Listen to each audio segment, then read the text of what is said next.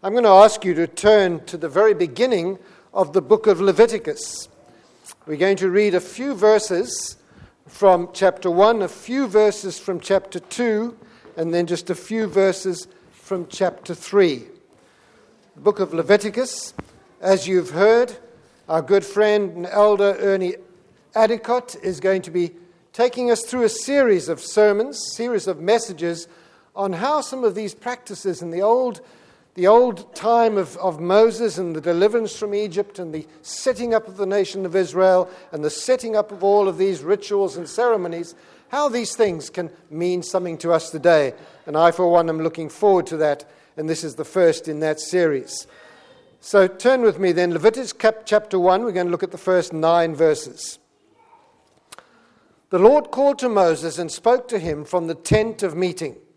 He said, Speak to the Israelites and say to them, when anyone among you brings an offering to the Lord, bring as your offering an animal from either the herd or the flock.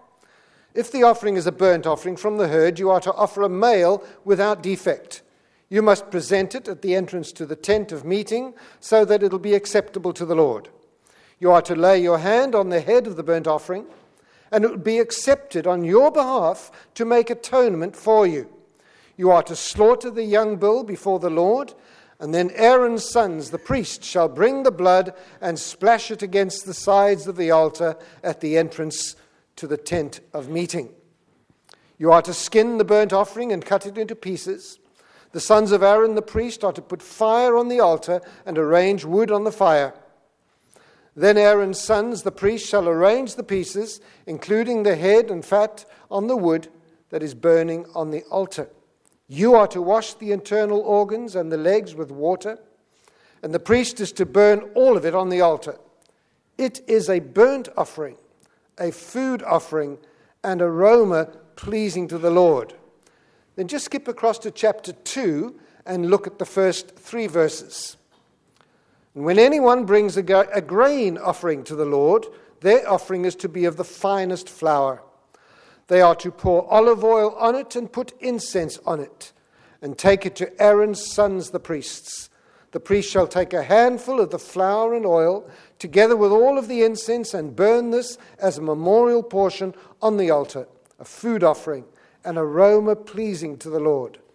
The rest of the grain offering belongs to Aaron and his sons. It is a most holy part of the food offerings presented to the Lord. And then finally to chapter 3 and the first five verses. If your offering is a fellowship offering, and you offer an animal from the herd, whether male or female, you are to present before the Lord an animal without defect. You are to lay your hand on the head of your, of your offering and slaughter it at the entrance to the tent of meeting. Then Aaron's sons, the priests, shall splash the blood against the sides of the altar. From the fellowship offering, you are to bring a food offering to the Lord, the internal organs and all the fat that is connected to them, both kidneys with the fat on them near the loins, and the long lobe of the liver, which you will remove with the, with the kidneys. Then Aaron's sons are to burn it on the altar on top of the burnt offering that is lying on the burning wood. It is a food offering an aroma pleasing to the Lord.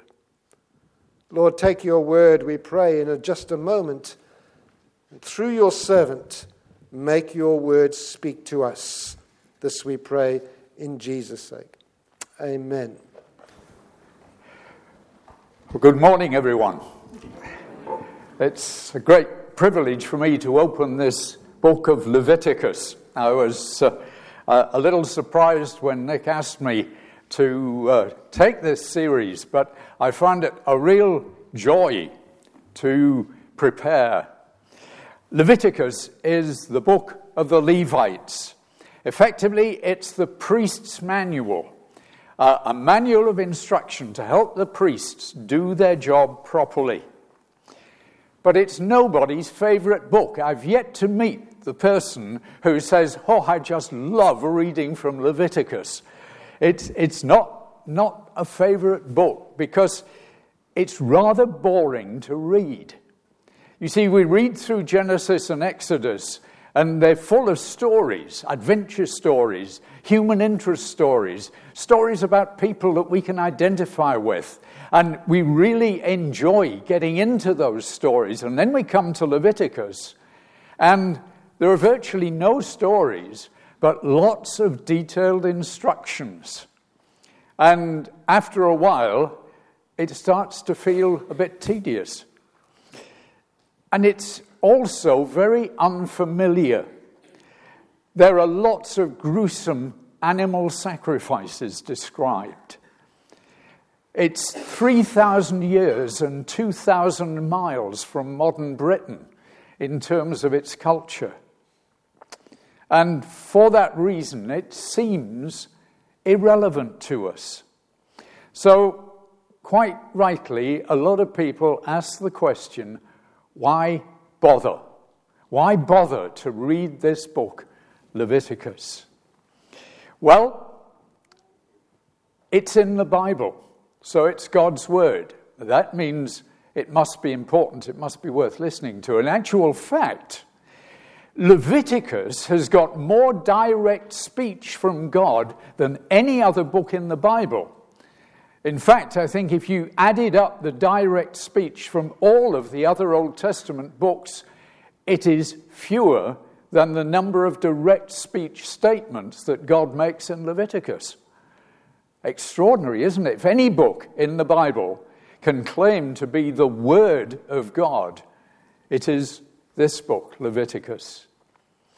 And then there's another very important thing. We should study the priest's manual because you and I are called as Christians to be priests. Look at 1 Peter 2, verse 9. You are a chosen people, you Christians, a royal priesthood, a holy nation, God's special possession. Why? That you may declare the praises of him who called you out of darkness into his wonderful light. You and I are called to be priests. And the extraordinary thing is that the details of the Levitical priesthood give a picture of our priesthood in the 21st century in Britain, miles away from where Leviticus was written. There's an old adage that says the New Testament is in the Old concealed, the Old is in the New revealed. If we read the Old Testament carefully, we see all of the gospel truths underlying the stories, instructions, principles that are taught in the Old Testament. It's all concealed because until you get to the New Testament and see what God did in sending Jesus, they're only pictures, they're only ideas. But then when you get to the New Testament and you look at what Jesus did, you understand it so much better in the light of all of the pictures God gives us in the Old Testament that foreshadow his coming. So, what we're going to do as we look at Leviticus is look at it through New Testament eyes. But we are not going to jump backwards and forwards from the Old Testament to the New. We're looking at Leviticus, not the New Testament, but we're looking at it through eyes that already understand what God was yet going to do. So, chapters 1 to 7 are my text for this morning. We didn't read it all, and we're not going to look at it all in phenomenal detail, but we're going to look at it this morning under the heading Pattern for Worship. And in a month's time, November the 5th, we're going to look at these same seven chapters under the heading Pictures of Jesus. The two things are very much intertwined, but I believe we do well to look at Leviticus through the context in which it was first read and understood, and then put on our New Testament eyes to see how it tells us about the person of the Lord Jesus and what he did. A pattern for worship, then. What is it that constitutes worship? Nick's already begun to address that question this morning. Here in Staines Congregational Church, we have a lot of activities, and this morning's service is part of what we refer to as our worship. But what would a priest from the time of Leviticus recognize in Staines Congregational Church as worship? Supposing he came in through the door and observed us this morning, what would he recognize? Well, not the music. Even people from 50 years ago would have difficulty understanding our music. It wouldn't be the readings, because most of the books that we read from hadn't yet been written when the Levitical priest was worshipping and leading worship in his day. He probably wouldn't even recognize the prayers. You see, our prayers initiate a conversation with God, and they do so on rather familiar terms, and quite rightly so. There's nothing wrong with that. But the Levitical priest would see prayer as something awesome, something formal, something which is much more to do with listening to what God says and responding to it than initiating requests.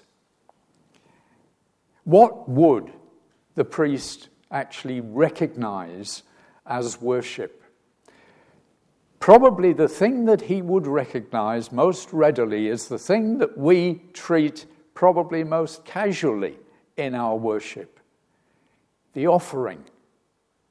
You see, the whole of these first seven chapters of Leviticus are about how you can bring something to God, how you can make an offering to God. What constitutes worship? Well, the Hebrew word, hawa, means to bow down. It speaks of awesome fear. The English word comes from the Anglo Saxon worthskipa, which means to ascribe worth or value to someone or something. That Anglo Saxon word became worthship, which was abbreviated to the modern word worship. How do you ascribe worth or value to someone or something? Answer we give. We spend time with people and spend time on things that we value. When Ruby and I were in Chad, our African friends had a saying which they repeated quite often that you Europeans have the watches, but we Africans have the time. What they meant was that Europeans value punctuality more than anything else in relation to time. But for Africans, the important thing is the length of time that you spend with someone. If you cut short a conversation because, oh dear, I've got an appointment in five minutes, that is a gross insult because it means you don't value the conversation that you're having with this person. You value more the appointment that you're going away to. So, spending time. We also pay attention. If we don't pay attention to something, it means we don't really value it. If we don't pay attention to someone, we're ignoring them and we are not ascribing value to them. We also talk about paying respects, paying tribute.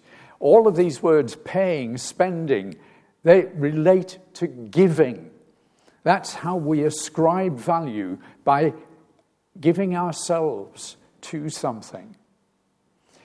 But how do we apply this to God. God made the heavens, He flung stars into space. He is so great, He created a universe that if you and I were to travel at one billion times the speed of light, we would still not traverse the whole universe in our lifetime. That's so big. And God made it. And what's more, He engineered the particles in the atoms that make up this massive universe. Particles so small that you and I can't possibly see them, can't possibly be aware of them other than as a model, a concept in our theoretical thinking. This God is so great and has such an attention to detail. And what's more, He is so perfect that He cannot bear evil. He cannot bear selfishness. He cannot bear untruth.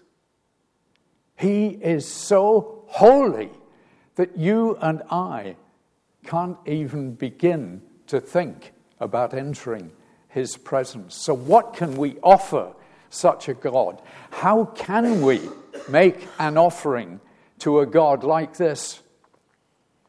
Well, that's exactly the problem that Leviticus is there to answer. And it's not answered by the writer of Leviticus, Moses.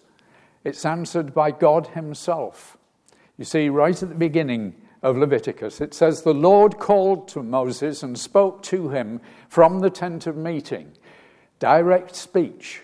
He said, Speak to the Israelites and say to them, When anyone among you brings an offering to the Lord, bring as your offering an animal from either the herd or the flock. God Himself is defining how and what we are to bring as an offering. So we are to bring either our prize bull, it has to be an animal without defect, or it's our prize ram from the flock, an animal without defect, as a burnt offering. How does this work? You're to lay your hand on the head of the burnt offering, and it will be accepted on your behalf to make atonement for you. You're to slaughter the young bull before the Lord, and then Aaron's sons, the priests, shall bring the blood and splash it against the sides of the altar at the entrance to the tent of meeting. Just pause for a minute and think of coming through the doors on Sunday morning with your young bull. Have you ever been close to a young bull? It's a scary experience in itself. But you are to bring that bull to the altar and you're to lay your hand on its head between the horns. You lay your hand on its head, and then you take a knife and you slit the jugular vein so that the blood flows out. And the priest will catch the blood in a bowl. And as the animal sinks to its knees and dies through loss of blood, the priest will take the blood and splash it on the sides of the altar. So, pretty horrible sight, isn't it? But that's not the end of the story. You see, you are to skin the burnt offering, not the priest. You. You've got to skin this young bull. You're to cut it into pieces. And the sons of Aaron the priest are to put fire on the altar and arrange the wood on the fire. And then Aaron's sons, the priests, shall arrange the pieces, including the head and the fat, on the wood that is burning on the altar. And you, you're to wash the internal organs and the legs with water and the priest is to burn all of it on the altar. It is a burnt offering, a food offering, an aroma pleasing to the Lord. So you bring your prize bull or your prize ram, you slaughter it, you dismember it, you wash the entrails, and the priest places it on the altar, and it is consumed in total. What is this about? What does this do? It's all about one word atonement. When you place your hand on the head of this bull, the Lord says, This bull will be accepted on your behalf for your atonement. Now, my Bible dictionary uh, has got a beautifully helpful phrase at the beginning of the entry on atonement. It says, Atonement is a very complex theological concept and very hard to understand. I think actually it's not all that hard to understand. It is very complex, and there are lots and lots of different things we could say about it, but we're not going to go into that this morning. I want us to think about atonement as reconciliation. You see, the word atonement is at one meant. It means more than reconciliation. Reconciliation is purely the repairing of a broken relationship. Atonement is making one, unity. It is something which wipes the slate completely clean, purges away every speck of dirt, so that whatever hindered the relationship is removed. And now the relationship can be stronger, better, cleaner, warmer than ever it was before. It is as though the two parties are at one. You and I are being given this privilege of being made at one with the Almighty Creator of the universe. What an extraordinary thought. And the people who read Leviticus or who heard Moses speaking from the tent of meeting the words that God had given him would have been joyful, delighted at the thought that by doing this one thing, bringing their bull, slaughtering it in front of the altar, would give them the privilege of being at one with God. But the way of atonement is very costly. The young bull, the most expensive animal in the herd, it's deeply unpleasant, slaughtering and butchering. It's very time consuming. It would take all day to do the slaughtering, skinning, butchering, washing of the entrails, and then burning the carcass. It's a heavy personal involvement. You're doing this. And frankly, as I've tried to think my way through this process and imagining doing that, I shudder from, I shrink from it it horrifies me. I, I've never been to a slaughterhouse. I've seen animals slaughtered in Africa, and it's not pleasant. But to slaughter an animal myself, would I really, really want to do that? It's, it's a costly way of atonement. What does all this teach us? Well, the first thing is it teaches us that the issue of our separation from God is not a trivial matter. It's very easy to imagine God as a benevolent grandfather looking down on his children, smiling and saying, Oh, it doesn't really matter that you told a lie. It doesn't really matter that you're in a bad relationship with so and so. It doesn't really matter that you actually uh, fiddled your tax return. It doesn't matter. But it isn't like that. God is a holy God.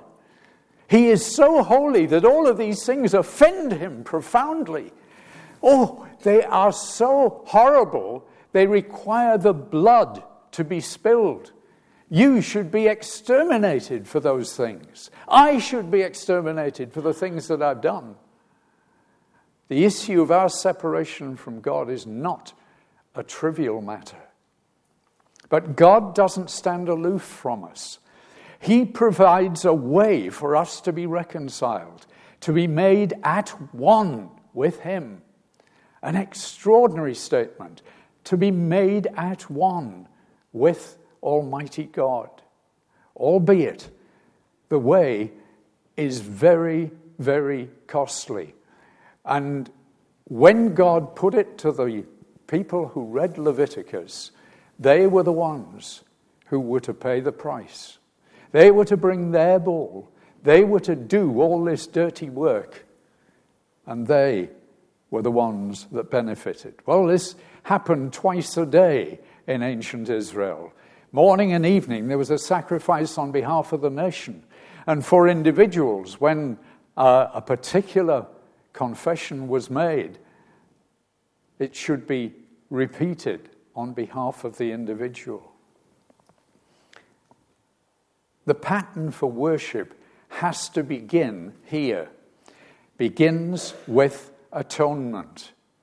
At this point, I'm sorely tempted to leap forward into the New Testament and start explaining how this picture points us towards Jesus and what he did. But I want to resist that temptation. In a month's time, that's all we will be doing through the sermon. But this morning, we're looking at Leviticus, and the atonement is symbolized by that burnt offering. And then worship moves into thanksgiving, the grain or cereal offering of Leviticus chapter 2. When anyone brings a grain offering to the Lord, their offering is to be of the finest flour. They're to pour olive oil on it, put incense on it, and take it to Aaron's sons, the priests. The priest shall take a handful of the flour and oil together with all the incense and burn this as a memorial portion on the altar, a food offering, an aroma pleasing to the Lord. The rest of the grain offering belongs to Aaron and his sons. It is a most holy part of the food offerings presented to the Lord.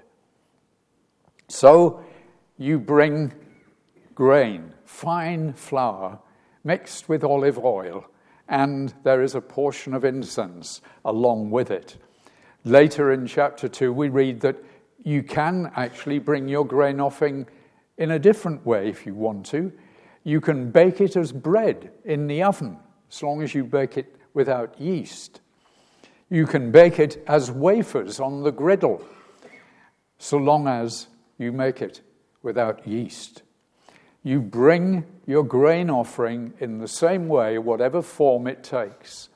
It must be made of fine flour, olive oil, incense, and then, almost like a, a kind of PS at the end of the chapter, it says, and don't forget to put the salt in with your grain offering. The salt, never leave the salt of the covenant out of your offering. Why is that? Salt is a preservative, and it was used very widely by the Israelites to preserve food. And so God used salt as the symbol of the covenant which He made to preserve our lives. You see, when He offered atonement, that was drawing up an agreement with the people. You do this, bring your bull, sacrifice him, and I will uh, take that as an atonement for your sin. And that's what the salt symbolizes. As you bring your thanksgiving, your grain, your flour, your uh, bread, your wafers, they must contain the covenant.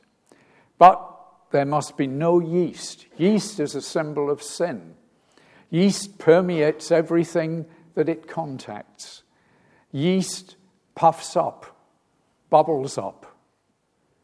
Yeast corrupts. And you must put no honey with your offering. Honey is a symbol of comfort, relaxation, and pleasure. When you bring an offering to the Lord, it mustn't be just a casual thing. This is something serious that you must be doing. Finally, in chapter 2, we read that if it's an offering of the first fruits. You're to take the grain, crush it, and roast it, and bring that crushed and roasted grain. Again, there's wonderful symbolism here that points us to the New Testament. But we're not going to look at that this week. The rest of the grain offering belongs to Aaron and his sons. It's a most holy part of the food offerings presented to the Lord. And this is why the priest from Leviticus would understand our offering. We bring our offerings to the Lord. It's not a whip round to support the expenses of the church. It's an offering brought to God. But that offering pays the salaries of our church staff, pays for the maintenance of our church building, pays for our missionaries who do God's work overseas on our behalf. Just as the grain offering, the thanksgiving that was brought to the Lord, a symbol was burned to prove that this was given to God, but it was the priests who benefited from the rest of the grain offering, and the priest would understand all of that. What does all of this teach us? When we are restored to a right relationship with God, when we've experienced atonement, we want to give. We're grateful for all God's provision. We're grateful that He's provided a way for us to be reconciled, to be at one with Him. We value all of these things. So we worship, we give. Atonement thanksgiving, the third offering is a fellowship offering. Because the result of all of this means that we have fellowship with God and with God's people. The fellowship offering of Leviticus chapter 3, again, it's an animal which is brought to sacrifice.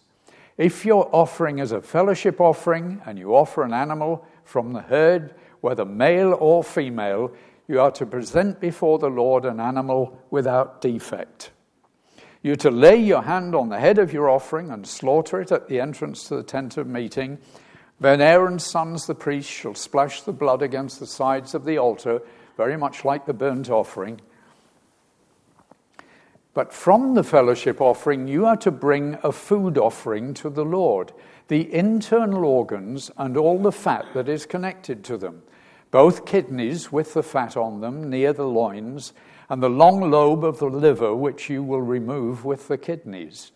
Then Aaron's sons are to burn it on the altar on top of the burnt offering that is lying on the burning wood. It is a food offering, an aroma pleasing to the Lord. It's just the internal organs and the fat which is burned in the fellowship offering. What happens to the rest?